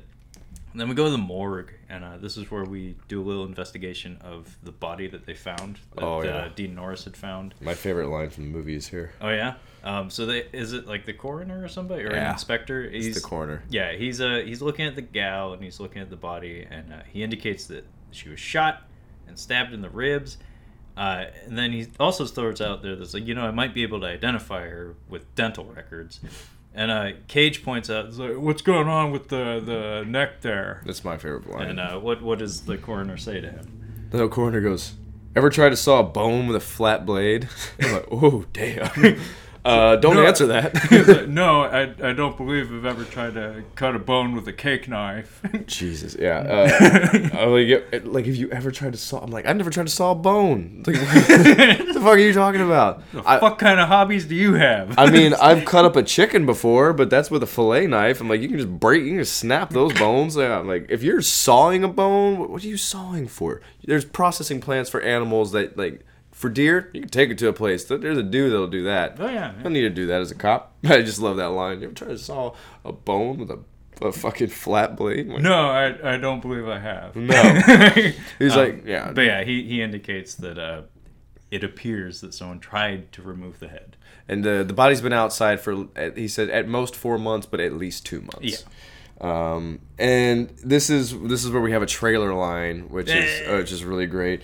Um, again... Mirroring Seven, uh, have you ever seen anyone do anything like this before? And the way it sh- the way it's like shot too, I'm like, that was one. I haven't even seen the trailer. It had to have been in the trailer. Yeah, I was debating with you before we started recording if this movie even got an American theatrical release. It premiered in Italy. We know that. Uh, I might. I think I mentioned at the top that it bombed at the box office. Oh yeah. yeah. I believe it. Did they had a domestic? They had a domestic okay. gross okay. on there, uh, not very good. um, but yeah, uh, we cut back to Hudgens, uh, oh, Cindy, God. and she's doing some meth. This C- Cindy found lady. herself some meth. I, like I, I think they're trying to show, like, listen, it doesn't matter if she's a prostitute or if she's a stripper. Trouble is just gonna find her no matter well, what. The it was very irritating watching this movie. The the there's a pattern of the way the scenes unfold in this movie that's really obnoxious, or it's just like, I wanted the investigation. Mm-hmm. Like, I wanted the police procedural. Yeah. But this, like, seventy percent of this movie is just Cindy. And like I said, she her performance is actually quite good. It's just not what I really wanted to see. It's yeah. like, you know, it's if I want a really depressing fucking story about a too young girl having really bad things constantly happen to her, I would have watched something that doesn't have Nick Cage on the cover. we There's like three things that pop up in my mind. Seven clearly keeps popping up. Yeah. Um, the other one, Silence of the Lambs, where we are we know who the serial killer is, and we're trying to get to we're trying to save this one girl's life, but you can't really. This is, I mean, those are fiction. Yeah. This is something that actually happened to somebody. So it's if there's not a lot to dramatize there, you kind of have to fudge a little bit and yeah, create. Everything makes sense by the time you get to the end of the movie. Yeah. Um, not in a satisfying way, but from a screenplay, like, structural standpoint. Yeah. Yeah. No, it, it, it the math adds up perfectly fine. Yeah. But in terms of entertainment value or, like, viewer engagement, it's, like, not the best way to go about it. But there's a movie... Um, I barely remember, but for some reason it came to mind when I was watching this. It's called City by the Sea. I've heard of that. It's two thousand two. It's uh, James Franco yes. and Robert De Niro. Yes, I've heard. This is James Franco in the smack in the middle of, like, this is Spider-Man. Like Spider-Man two, basically, yeah. just came out. So he was on the rise. He wasn't like a household name or anything, but this is when he famously started doing, like, his method acting and stuff. And he's like a meth head in the movie, and I've heard it's pretty good. No. Is it not? It's not. I thought it was boring as fuck. And even my parents in the room, they were just like, well, that was a movie. Okay. No, but it, it's it's just like, a, we, we threw out the term misery porn. Yeah. Where it's just a dingy movie that it's like, oh, this just makes you feel kind of gray. Gotcha. It's like, did I get anything out of that? It's like, no. Requiem, Requiem for a Dream isn't that, but it sounds like that was probably an influence. Well, Requiem for a Dream is also made by a very talented filmmaker who makes visually engaging movies. So even even if the subject matter is, you know, too much to bear, oh. at the very least, it's an experience. It's an exp- oh, it's a fucking experience. And for, to that point, I would very much like to see that movie at mm. some point. But like City by the Sea is just nothing. It's gotcha. Just like James Franco's a shitheel that does a lot of drugs. Bob, Robert De Niro's his dad. He wants his son to shape up. I think the other problem this has is like how they're portraying the serial killer, and that's why like Seven, we don't know who it is, but the, the crimes are so horrific. We're like, we really have to just get this guy, whoever he is. And then Silence of the Lambs, the we know who we're looking like who they're looking for. But I'm bringing to mind Mindhunter, which is produced by uh, David, David Fincher. Fincher. Um, the uh, so spoiler alert for anybody that's watching Mind hasn't seen Mindhunter. Um, but it's when they're prof- they're basically profiling serial killers and like determining M Os like back in the seventies, and they work for the F B I. I don't know how much of it. I mean, this did definitely happen. I mean, it was developed. I don't know how accurate everything is in the story. They end up talking to a bunch of serial killers, and um, they're the B- I believe it's the B T K killer. He bookends every episode. He's like they show him doing something in the beginning. Something at the end, something at the end, like through the first two seasons. Okay. And it's really, it's really cool how they do it because they're introducing him, like how he's getting into places, just just little bitty things. They don't show him killing anybody yet, mm-hmm. um, but I really like how they how they're doing that. This, it's like you're right. John Cusack is fine. He's not great, and then there's not really any weight to his scenes, like. Killing somebody like it's it's, it's well, just not very. The way I phrased it before we started recording was I feel like he's in it too much or not enough. Exactly. Somewhere in between, because imagine the weight of having take him off the poster, mm-hmm. like take John Cusack off the poster, and imagine you are an hour into an hour and twenty-five minute movie, um, and then somebody goes to John Cusack's house like to investigate him yeah. or something, and then he answers the door, and you the viewer are like. John Cusack. Well, then immediately you know that he's the killer. True, but the way they did in this movie, in the first fifteen minutes, he just blows through a bakery, and yeah. you're like, "Oh, I guess that's, that's the killer." Serial. Well, like Buffalo Bill, like they actually they develop his character off screen with Hannibal Lecter and F B I profiling, mm-hmm. and they also develop him with his interactions with his victim. Well, the, at the end of the day, serial killer stories, detective stories, are always about the hunt. Yeah, it's about the pursuing. It's about It's about following the breadcrumbs, and that's the brilliance of movies like Zodiac, where it's like it it grabs you in such a way that you are trying to follow along with mm. the same path that these characters are on, and that one's infuriating in the same way because it's like you need to know, but you can't figure it out. Whereas this one, there's no real mystery to it. No, you this kinda, is... you kind of know it right from the beginning, and there's no real police work done. It's more just like. This is Nick. Le- Cage. It's legal red tape. This this is Nick Cage chasing after a minor, or he, he's chasing after Vanessa Hudgens to testify, and he keeps losing her. Oh, there's like forty minutes of this movie. It's, it's just, just that. It's just middle-aged men saying, "Do you know this girl? Yeah. Have you seen this girl?" It is quite a bit. It's like they need Robert Patrick to roll up and start stabbing people. Uh, Have you the, seen this boy? I've never smoked crystal meth, but I w- when Vanessa Hudgens is smoking it, like she's doing a good job of selling it. Like this is what I assume it's like for the first time. Like, oh, she, she is euphoric. Very euphoric. Yeah, she uh, she takes her clothes off with very little. Oh no, she doesn't take her clothes off. Oh, yeah, the, the grown yeah. woman is undressing her, but she doesn't have a problem with it. And she's just like, here, baby, have a few shots of fucking vodka, uh, smoke some fucking meth, and once you go out there on the pole, you'll do fine. This is my problem with the fucking movie. Okay, so. She gives her crystal meth. She throws her out there onto the dance floor to do some stripping. And, I mean, we, we know Michael Bay's a scumbag when it comes to filming Megan Fox, but what the fuck does this have to do with with her? Like, why do we... Like, we get the idea. We just need to see her go out there and, like, she gets on the pole. We know she's fucking dancing. We're literally, like, watching her on the pole. We're getting shots of her ass, like just her, like just body shots in general. I'm like, what the fuck does this serve? What purpose does this serve? And then she sees fifty cent. Yeah, I feel like it's in there, like somewhat justifiably so, because she's on drugs and she's supposed to be kind of just loopy and not really aware of her actions, mm-hmm. and so it's. It gives the sequence like a voyeuristic quality, but at the same time, it's like her mental state kind of matches that. Mm-hmm. She's being she's have she has all these eyeballs on her, and she's completely just like unaware of any of it. She she has no inhibitions. Um, but then show, I don't know. And I, also, I wouldn't be surprised if, like, maybe she wanted to do it or something. But I mean, again, yeah. like, we're at a turning point in her career where it's like, I want to do heavy. Well, she's in, she's in a uh, bikini, like, all of Spring Breakers, like, almost the entire film. Um, that only came out the year before, and then I think I yeah. mentioned to you she was doing, like, like a borderline, like, Oscar bait movie, like, Gimme Shelter, I think. Where yeah. she, I think she also plays a drug addict in that.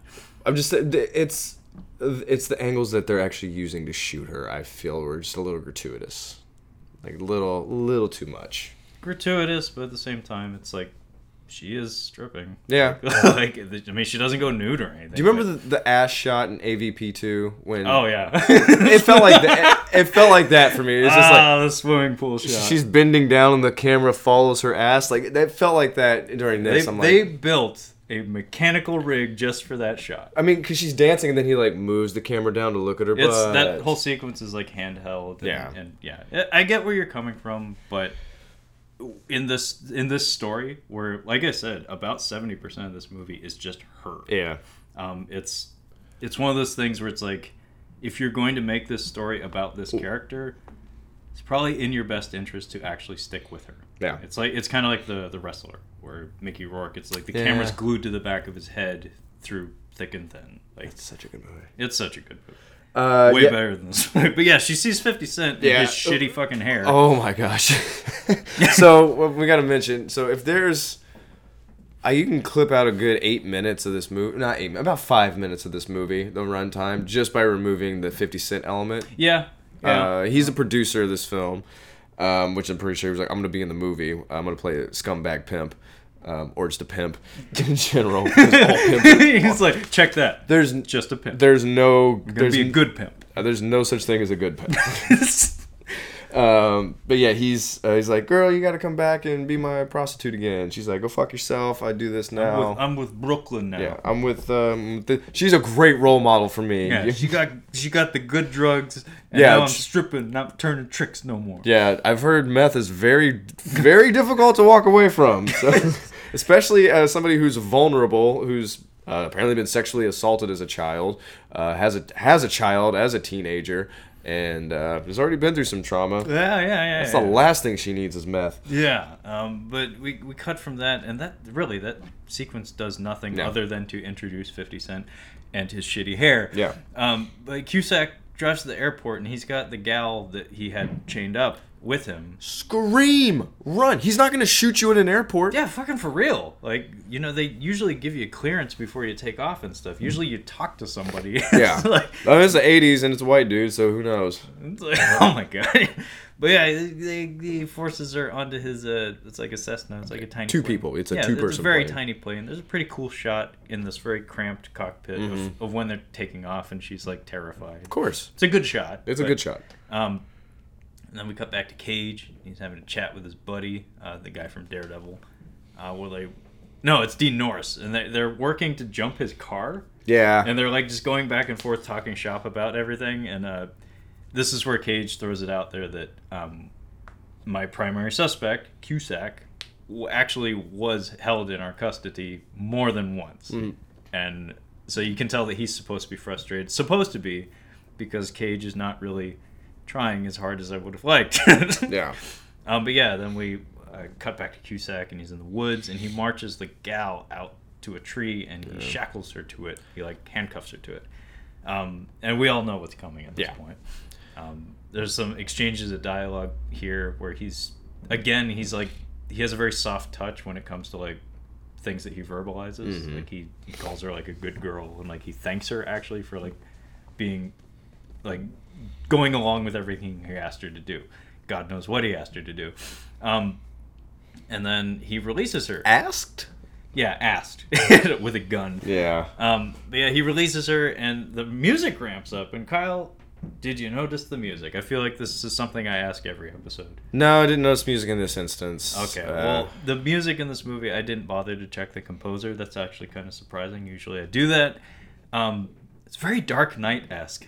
It's very Dark Knight-esque. It's exciting. He's it's hunting. Very...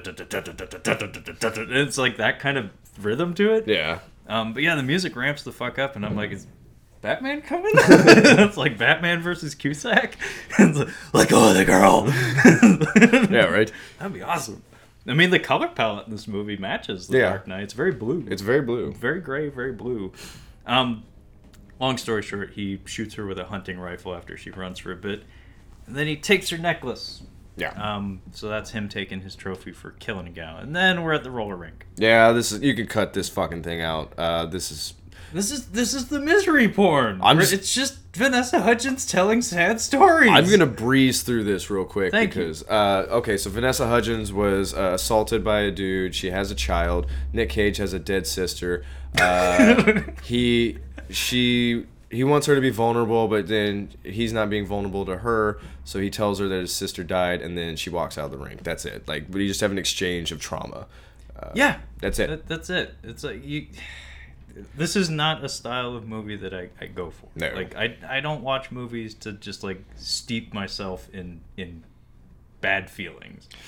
And we're also I like I've, like we mentioned before, like I've grown out of like serial killer stuff. Like it just as I get older, I'm like it's just it's just dark, and I don't I don't really want to. It, it it feels ex, uh, like we're exploiting it a little bit. I I don't well, really. There's people have a thirst for it now. Like like there's demand for it, so you're gonna see a lot more of it, but.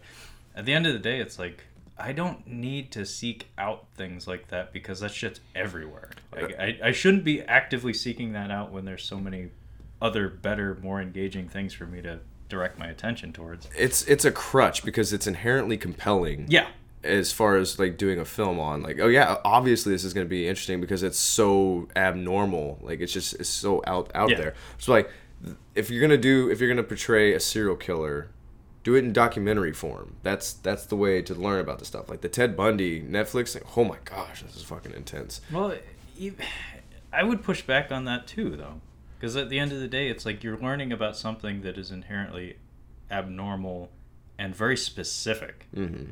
Uh, so, what did you actually learn?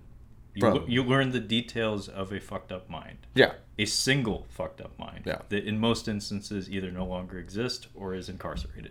Yeah, but we're not adding... So you didn't actually learn anything. You just learned the details of a bad thing that happened. You, you didn't the... actually learn how to prevent that from happening. Yeah, but you're, in this case, you're not making a movie that's supposed to make money. Like, we're True. not making money. I mean... I'm... Well, documentaries are they, supposed to. They do. I mean, every, every film that's made is... usually made used to yeah with the intention of at least making its budget back. But I don't think people are cutting the footage of Ted Bundy together. They're like, oh, this is gonna fucking break the box office. Like, no, these days, just, yes, it's just gonna be nobody's gonna go for it's you an. You put eight, Zac Efron in that movie. That's so bad. That I've heard awful. That, yeah. It's absolutely terrible.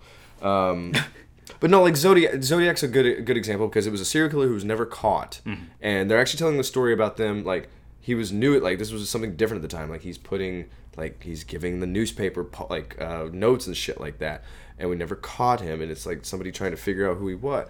That that was good. Well, that's that was interesting. Shedding light on a yeah. thing that, you know, actually hasn't been solved. Yeah. This is, like, we caught the dude. And then we're telling this lady's story. I'm like, okay, I guess. I mean, that, that last little thing you mentioned there is actually, I think, hugely, like, largely why the movie got made. Yeah. Um, but... Yeah, Cage does some late night research following the, the roller skating rink. It's starting to weigh on a little bit. He's got a glass of whiskey. Yeah, and th- this is where I noticed that one of the uh, one of the victims' photos is a doll, um, and at first it, it like I was very puzzled by it, but then it appears at the end credits of the movie as well, and I guess it's because the body was unident- unidentifiable, so they like did a. Like, they crafted an example of what the person may have looked like. Mm-hmm. But when you just see it on the wall, you're like, is that a mannequin? It's like, is that Kim Cattrall? Um, but, yeah, Vanessa Hudgens, she does some blow, and she gets ready to dance. Oh, she is doing blow like Johnny Depp in Blow, trying to go to the, uh, the hospital. Oh, yeah, she's in a hurry. Crushed, crushed, crushed. Fucking hitting it. Oof. Yeah. But, yeah, she goes out. She's ready to dance. She's back in the club. And then, oh, hey, John Cusack. It's just in the club. Yeah. Uh, just by coincidence. She is fucked up, and she's just, like, rolling over dudes. What the fuck is she wearing, by the way? I don't know. She's wearing... Oh, it's, uh... It's, like, overalls. It was working for me. Uh, she's wearing, like, some... Not in a strip club! It's... Pro- it, it was... It, it was... It's, like, cute, I guess, yeah. but, I, you know, it's, like... Oh, it's going to come off later. Don't worry about that. I don't want to think about Pippi Longstocking when I'm at a strip club. Uh, but again, Vanessa Hudgens is doing a good job in this movie. Uh, John Cusack's just like, you know, chilling in the strip club, and he's like, is that fucking Cindy? And she's like, is that fucking John Cusack? And she starts screaming. Oh, she starts screaming. She's doing a good job in this scene. She's and a good screamer. She's a good screamer. It's uncomfortable, but yeah, yeah she's very good at it. But, I mean, she also matches the tears with the slobber. Like, she just doesn't... It's the it's the snot. If you can get the snot going... Remember Fassbender? He's going... Just looks disgusting and have a cry off. uh, I think he'd win. Oh yeah. Like, uh, you think you can match me, little girl? I think he got. A, I think he got a. Hernia. I can cry in three languages. I think. I think he got a hernia from that that scene in ca- the counselor. Uh, well, yeah, they see each other, and her fucking drug mom is like, "You fucking bitch! You gotta not be doing this shit. You gotta get it together." And John Cusack is going out, and he goes home, and he is like. He is putting a plan together because he's like, "Fuck! Yeah, how did she?" He he, uh, he does the thing where you sit up, you sit down, and you stand up like every two seconds. Yeah, it's like I don't, I don't, I'm not comfortable. I don't know what to do right now. But he's pacing around. He starts breaking shit, and at one point he like pulls out a bunch of business cards and like makes a phone call asking for a, a Cindy. Yeah, because he's trying to like remember what service she belonged to or something. Yeah, it's not the right number. No, um, but yeah, he is uh, a little freaked out. Yeah, just I, a little bit. Yeah. Uh, and, and then uh, this is where we meet um, gentleman from Wayne's World. What Kurt, was his name? Kurt Fuller. Yeah. Uh, yes, another character actor. Like, how many character actors can they get in here? A lot. Nick Cage should have walked in the room and told him he loved him. Yeah. Like, uh, hey, I I love you, man. Kurt Fuller playing the district attorney, which always is the um, not district attorney, um, prosecutor, district prosecutor. Oh yeah. Uh, who's always a scumbag always. in movies. But always. He's actually a good, like, a pretty decent guy in this. It's like the mayor. Yeah. The mayor is always the bad guy. Yeah, the mayor's always o- the bad guy. Always the bad guy. But yeah, the prosecutor's always also a shitheel. But yeah, Kurt, Kurt Fuller, he's he's an alright guy. Yeah. It's just, like like I said, the main failing of this movie in terms of, like, viewer engagement is that there's very little detective work in it. Yeah. We know from minute one. Cage knows from minute one who we should be looking at. Yeah. And he's right. And everybody knows that. The like the majority of the script, though, is centered on maneuvering through legal red tape. Yeah. Which is not exciting. No. I mean, there are ways to make it exciting. Like I said, there's a Japanese director that did a movie called A Taxing Woman. Mm-hmm. It's about tax auditing. But it's compelling. It's very compelling. Yeah. It's very well put together. Um, but this... This is not compelling. No. This is Kurt Fuller just like, listen, I need more stuff. And they're like, well, we got enough stuff. And Kurt Fuller's like, I need more stuff. And I'm like, all right, fucking leave. Yeah, and this this is the pattern through the end of the movie. It's yeah. like, give me physical evidence, then you can have your warrant. What was then, then we all know who the we all know it was him, so what, it won't, it shouldn't be too hard. What was that Jessica Chastain movie from like two thousand twelve uh, about getting Osama bin Laden? Oh. Zero Dark Thirty? No, it's a different one. It might have been that. It's it, it's literally about legal red. It's just about yeah, the red. Zero Dark Thirty. Scott Adkins is in that. But I've heard that that's what it is. It's like it's literally just about the red tape. Like it just. Keeps... I never saw it. I never but, watched it um, either. That's a Catherine Bigelow movie, I believe. Oh. That's James Cameron's ex. What else has she done? Near Dark, um, Point Break. Ooh. Oh. Interesting. Yeah, she does very hard movies. She's a tough lady. I know you've seen that, but I feel no, like I should... James Cameron has a type, and it's her. um, let's see here. So now he's like, I got to keep Vanessa Hudgens, because she's a big part of this case, because they don't have enough to go off of. He's like, we're going to need her to testify, so I have to keep her safe. He's like, hey, Cage! She's bought a plane ticket!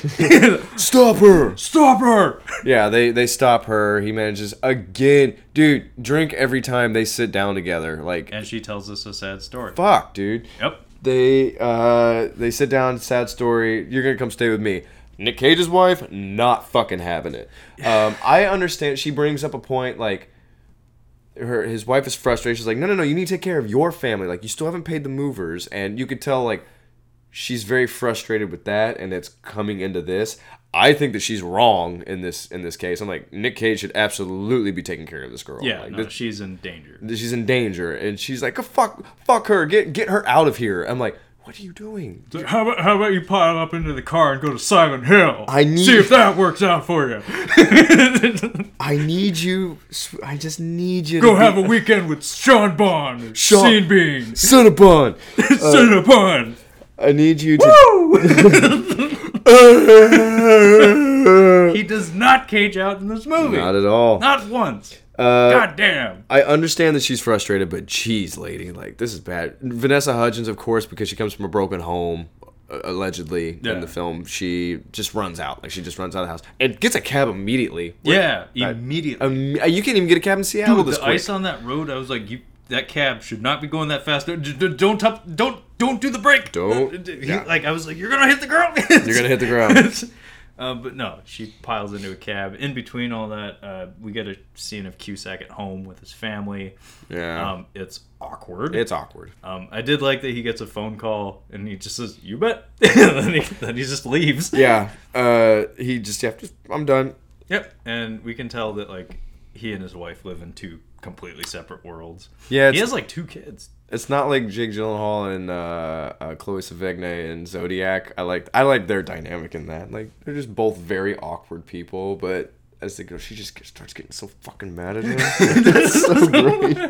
I love it. Uh, but yeah, Cindy, she goes to a hotel, or motel, sorry. She goes, yeah. She goes back to the motel to work for fifty cent. Yeah, fifty cent's like, as soon as she walks in, she's like, get your ass back to work. Oh. This poor girl...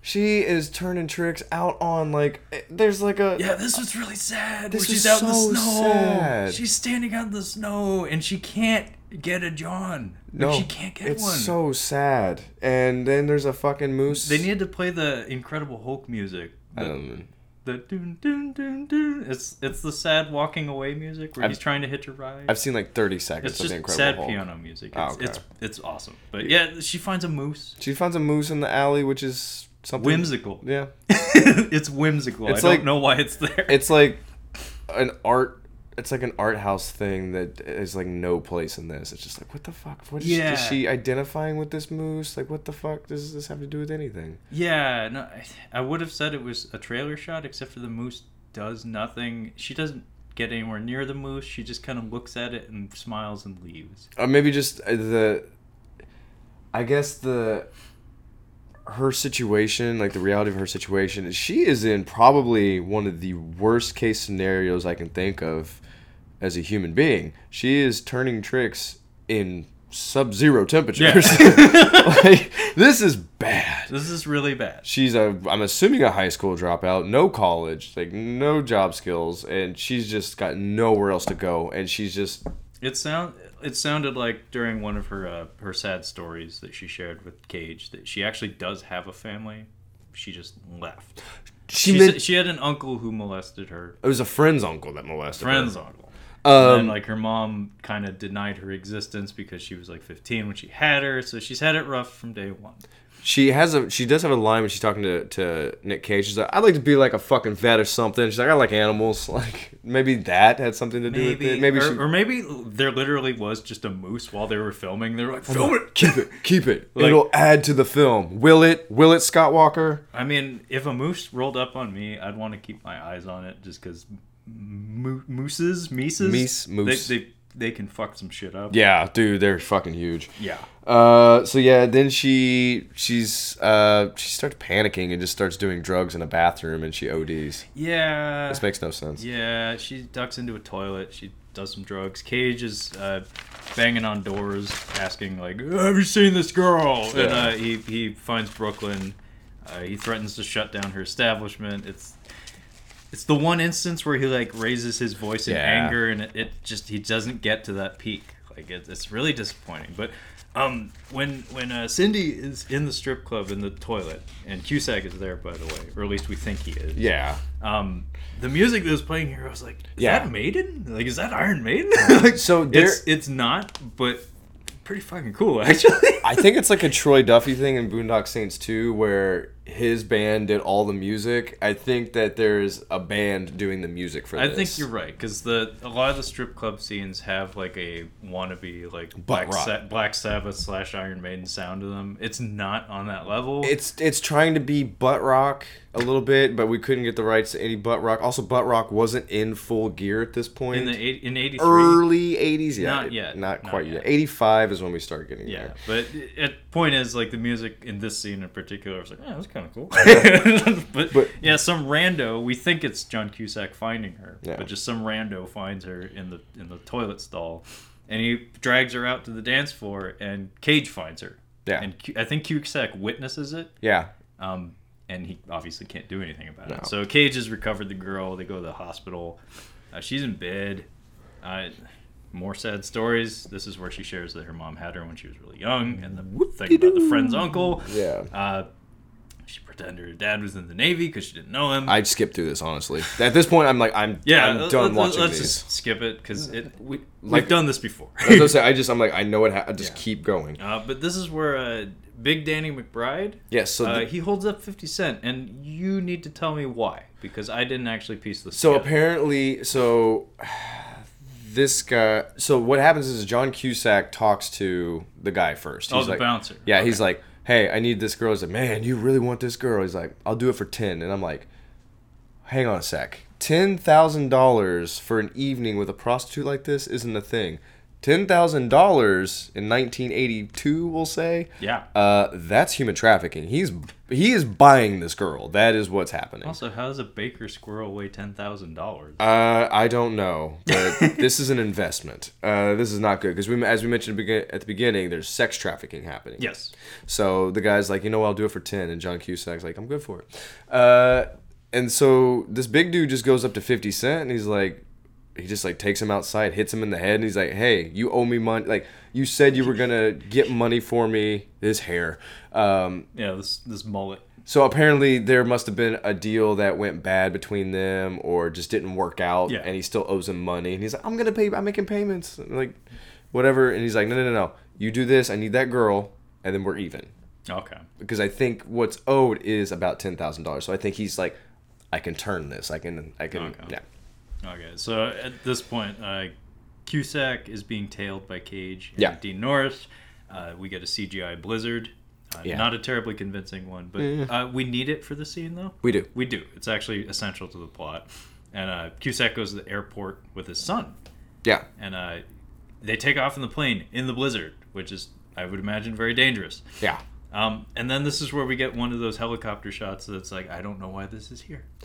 It's just Cage standing on a bridge and the camera yeah. like, swoops over him and he just looks like he, he's not expressing anything. Trailer shot. Yeah, it's a trailer shot. It's a trailer it has shot. It has the right motion to it. It makes it feel like a big budget movie because it's, it's shot from a what's helicopter. He, what's he contemplating? He's not a thinker. Like, I mean, he's working for the most part. Like, also, if I was Dean Norris and, you know, my my partner pulls the car over on a bridge just to stand and look out at a frozen river, it's like... This is Alaska. We have a lot of that. Yeah. Like, you what are go, you looking at? You can go to the diner and see the fucking mountains and yeah, shit. It's like, you know, where it's warm. Yeah. Fuck you. You get coffee. Not good coffee, but it's coffee. Anyway, so, yeah. Yeah, Cusack goes off in the woods. He, uh, he's, like, trying to hide his treasures, his uh, trophies, basically. Yeah, so uh, Kurt Fuller, uh, prosecutor, just like, I need more stuff. And Nick Cage is like, I got this, this. We got fucking... His profile, the F B I profile, which means he needs all these things, and literally they've just said John Cusack. Like, it, yeah. It's literally just him. And he's still kind of like, ah, fine, I'll give you your fucking warrant. So they just, boom, they storm his house. I did like that Kurt Fuller has a line about, like, we have to be sure because we're only going to get one shot at this. Yeah. Like, if, if, you're, if you're wrong, we can't ever come at him again. Yeah.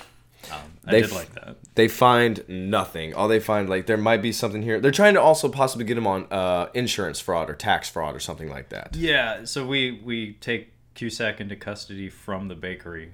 And in the meantime, uh, we He's, have a, just a fleet of police cars yeah. going out to, like, his, his cabin, his house, just, like, ter- turning everything upside down. Yeah. So we're interrogating him while we're, in, like, digging through his home. Yeah. Looking for evidence. And uh, this is where we get like what should have been like the you know the big highlight of the movie. It kind of still is. Yeah. It's just not what you. It's not as good as you want it to be. It's Cage interrogating Cusack. Yeah.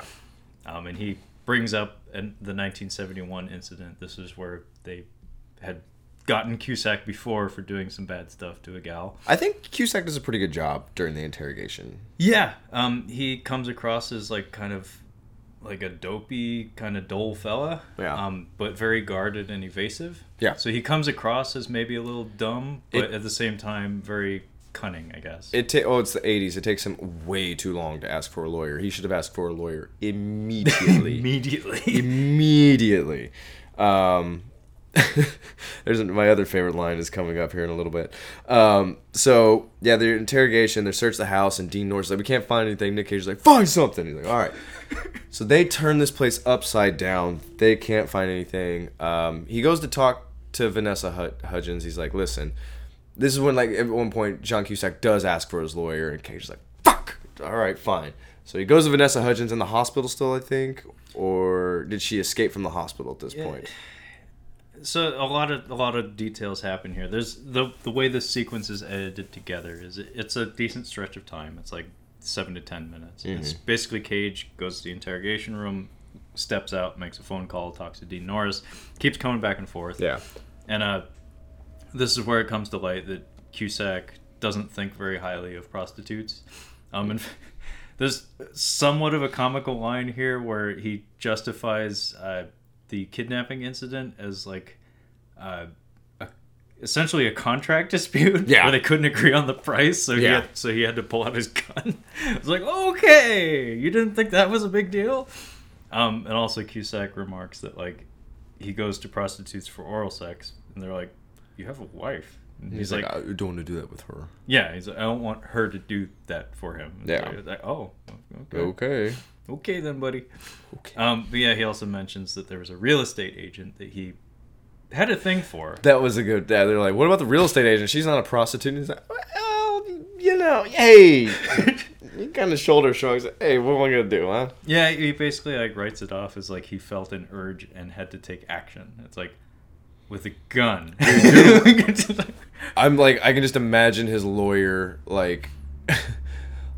like just stuck in traffic, like boom, like just banging on the stool, boom, I know he's fucking talking, oh my god, ah, just losing it. Uh, but yeah, Cage throws out there, it's like, there seems to be a a, a pattern of, of a lot of women being bound and, and threatened in in your presence. Yeah. And uh, Cusack's, you know, he, obviously he takes umbrage with that, so he, uh, there's a cool close-up where like you see his cheeks, his his cheekbones like billowing, yeah, kind of. Like you, you can tell he's like working some muscles in his skull, he's that pissed.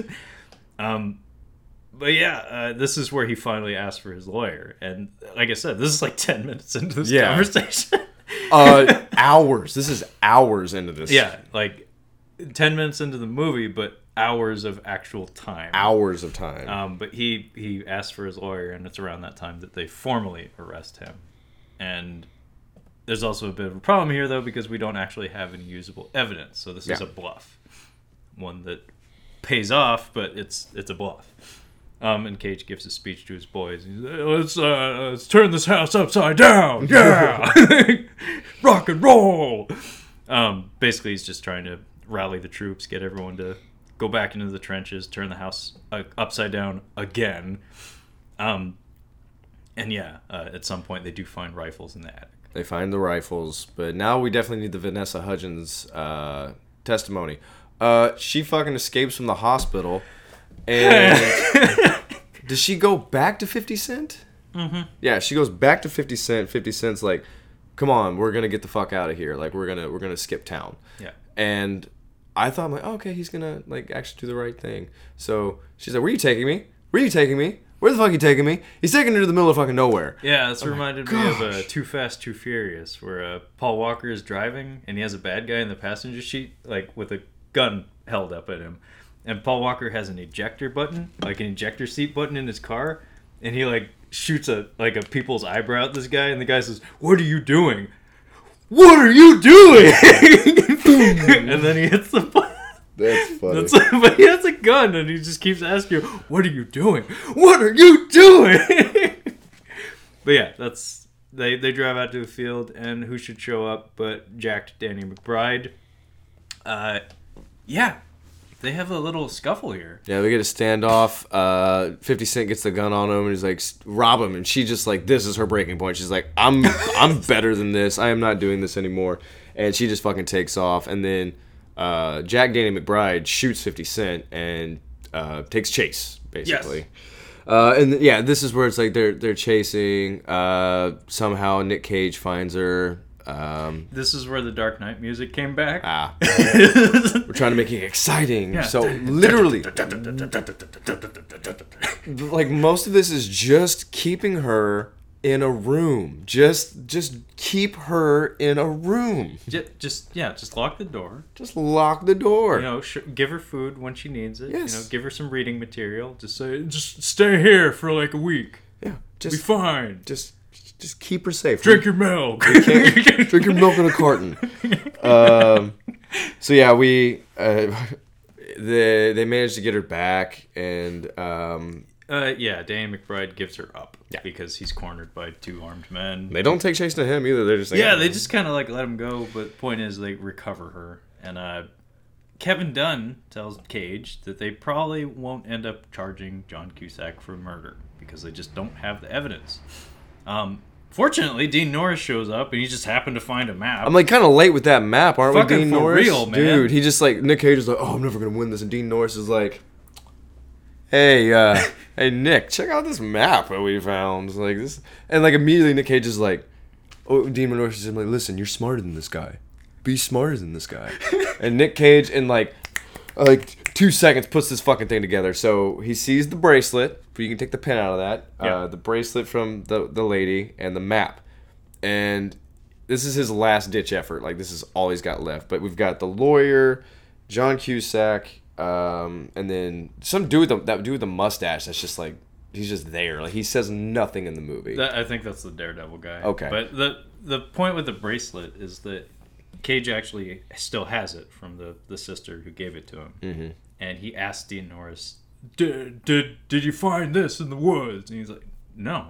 No, we didn't find, we didn't find anything, yeah. And so Cage is like, well, fuck! Because there's a, there's an identical one. Yes. The, the so one... he he's banking on Cusack having that in his possession so yeah. he can match the two and like have a visual aid well, for the court. The the map is strong, so he goes in there and he's like, uh, he's like, what's this map? What's all this stuff? And he's like, there's just hunting stuff. He's like, really? Because all these locations are where we found bodies. Every single one. And he's like, but I just, it's nothing. He's like, oh, dude, I'm going to spend all my fucking time going to each and every single one of these. Like, yeah. we're going to get you. And Cusack's like, a little bit so nervous. This is this Cage, this is kind of a neat moment, actually. Mm-hmm. I, I this give, is good. I'll give the movie this. So yeah. what Cage does is he comes into the room with bluster. Yeah. And he has the, he's like, I got the map. I got this bracelet, man. We yeah. found it among all your possessions, man. Yeah. And Cusack, so he's bluffing. He's yeah. saying that we found this. This identical bracelet, and Cusack's like, oh shit. like, yeah. So he's trying to goad him into implicating himself, um, and it's not quite doing the job. He's getting him. He's getting him riled up. up. He's yeah. he's getting him riled oh, he's up. He's close. He's close. And this is where the title gets cited. I do. I do like that when the, when, the it's when, fun. when when you name drop the title of your movie. The, the ground's frozen now, but I'll yeah. keep coming back, man. Um, but then everything gets blown open when uh, Cindy is watching through like the glass on yeah. the other side, and she's like, "Oh, that's definitely him," and she ends up just opening the door. I'm pretty sure you can't do that. I think they, I think they let her do it. I know, but you know, maybe have the other guy go in first because she opens the door and Dean Norris just like kind of he just kind of sneaks around. It's so funny. Yeah. yeah. And John Cusack being a, or sorry, Bob being an absolute idiot. I don't know if this is how he was convicted. If he did, he deserves to be in prison. Uh, he's just like, you fucking bitch. I oh, should have. It's yeah. worse than it, that. Oh, yeah, he says another word. Yeah, uh, he says the C word. Yeah. Like, well, I, we, we can say it. We're not British. Like, No, we can't say it. We because can't. We're, we can't say it because oh, we're not they, British. They, oh, okay. Yeah. They say it. We don't. Yeah. Okay, I got it. They wrong. Can do it because it's way more. It's more chill. Okay. Uh, for us, it's not. Okay. Uh, but well, yeah, I know that. I don't use it. He's like, I should have killed you when I had the chance, and they're all like, oh shit, we got him. Yeah, but was, was, was the tape on? That is fucking admissible. Um. So yeah. Uh, um, I, be, before go we for get. It. Um, I love when we're like literally pulling away from the scene, like the camera pulls back through the door and everything. Um, you just hear very low on the audio track, um, the attorney say, "Oh Bob, oh Bob, oh Bob." I read it written down. He goes, he goes, "Oh, oh, oh Bob." Bob. It's so fucking funny. If you hear your lawyer go, "Oh, your name," like you are fucked. Yeah, I just love that. I was just, he, you can feel his defeat. Oh, he's just like. Why did I take this gig? I just rewatched. I just rewatched Wolf of Wall Street, and one of the lawyers at the end is like, "You know what we call this case? Grenada. It's an unlosable case."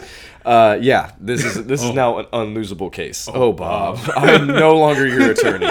Uh, yeah, so he was convicted of four hundred sixty-one years in prison. Uh, I guess he did a plea deal. He's like, uh, you don't have to confess to all of them, but you need to confess to these two. And the judge is like, oh, yeah, you're never getting out of prison. No chance of parole. Yeah. No, it's um, four hundred sixty-one plus life. And this was this was decent of him. I'll give him this. Uh, he actually led the police officers to the locations of at least seventeen of the victims. Um, it's a it's a decent thing to do.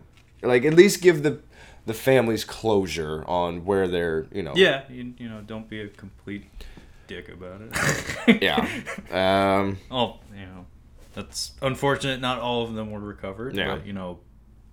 Like, honestly, just didn't remember, like, at that point. Like, yeah, I think the peace of mind for families, like, is no, they, that's huge. It's just a missing person, so you like they could be out there living a life and just you don't know. No, and, yeah. yeah, and also the it calls back to the sister from earlier in the movie. All she wanted was like she knew that her sister was dead. Yeah, she, like or at least assumed she was like, I just want to be able to put her to rest. Yeah, like just for everyone's sake.